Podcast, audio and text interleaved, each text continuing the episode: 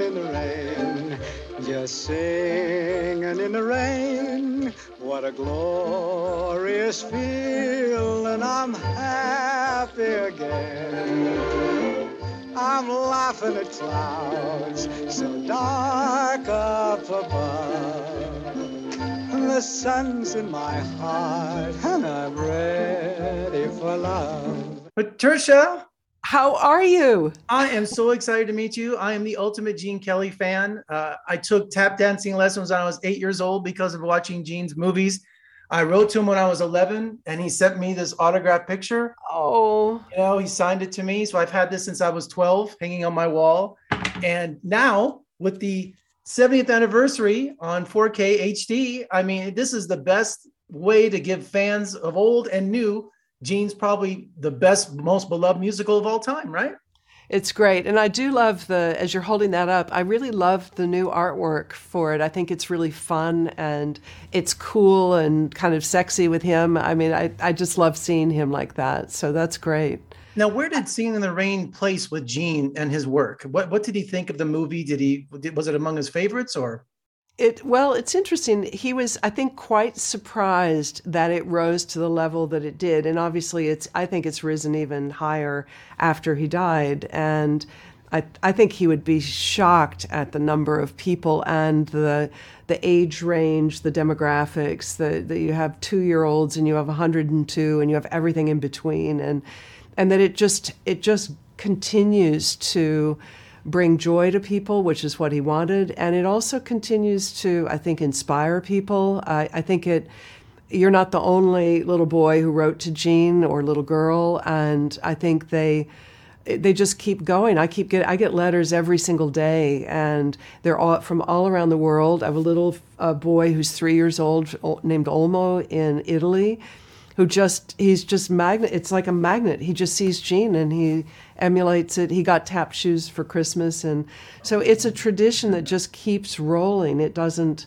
it doesn't go down at all. And I think that I think Gene would be really stunned at that. I mean, I was with him for the 40th anniversary. We were we were at the Hollywood Bowl, and it was sold out, and I think that gave him an impression of the magnitude of it, but I, I don't think he would think it was still going. Did you keep any any keepsakes from the movie? Is there anything in your collection that was from Singing in the Rain that Gene kept?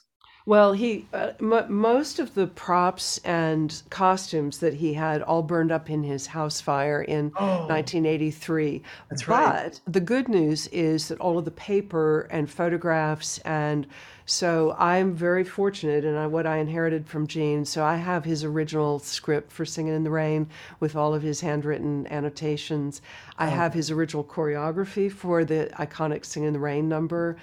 And I, I did buy from Debbie Reynolds, I bought the white scarf dress that oh, Charisse wears. I was Vegas resident for many years here. I saw her yes. show and she was wonderful. And you know, I have to ask you the legend that he had 103 temperature when he shot that sequence now that you would know true. it is true. Okay. That one is true. That's one of that's about the only legend out there that is true. But it is true. And and what I always say is you have to remember he's directing, choreographing, and starring in that sequence. So he's he's zipping all around. He's not just coming out of his dressing room. He's setting the camera, he's setting the lights and doing the whole thing. So now, I'm going to be at the Turner Classic Movie Film Festival this weekend. You're introducing It's Always Fair Weather, which has my favorite sequence where Gene is tap dancing on skates. Also, um, I like myself, just one of the most beautiful songs that he's ever sung. So, yeah. are you excited to come out there this weekend? I am, and and you you. It's interesting because Gene felt that that great Andre Previn number was the best song that he ever put over. So it's nice that you noticed that. And you in Las Vegas have a real connection to Gene because David Copperfield uh, reached out to me one day, the, the, magician. He reached out and he said, I am an illusionist because of Gene Kelly. And he, he, we both share this passion for maintaining the history. So he's maintained the history of the illusionist, and I have the history of, of Gene Kelly. So we get together and we're really nerdy um, collectors like that.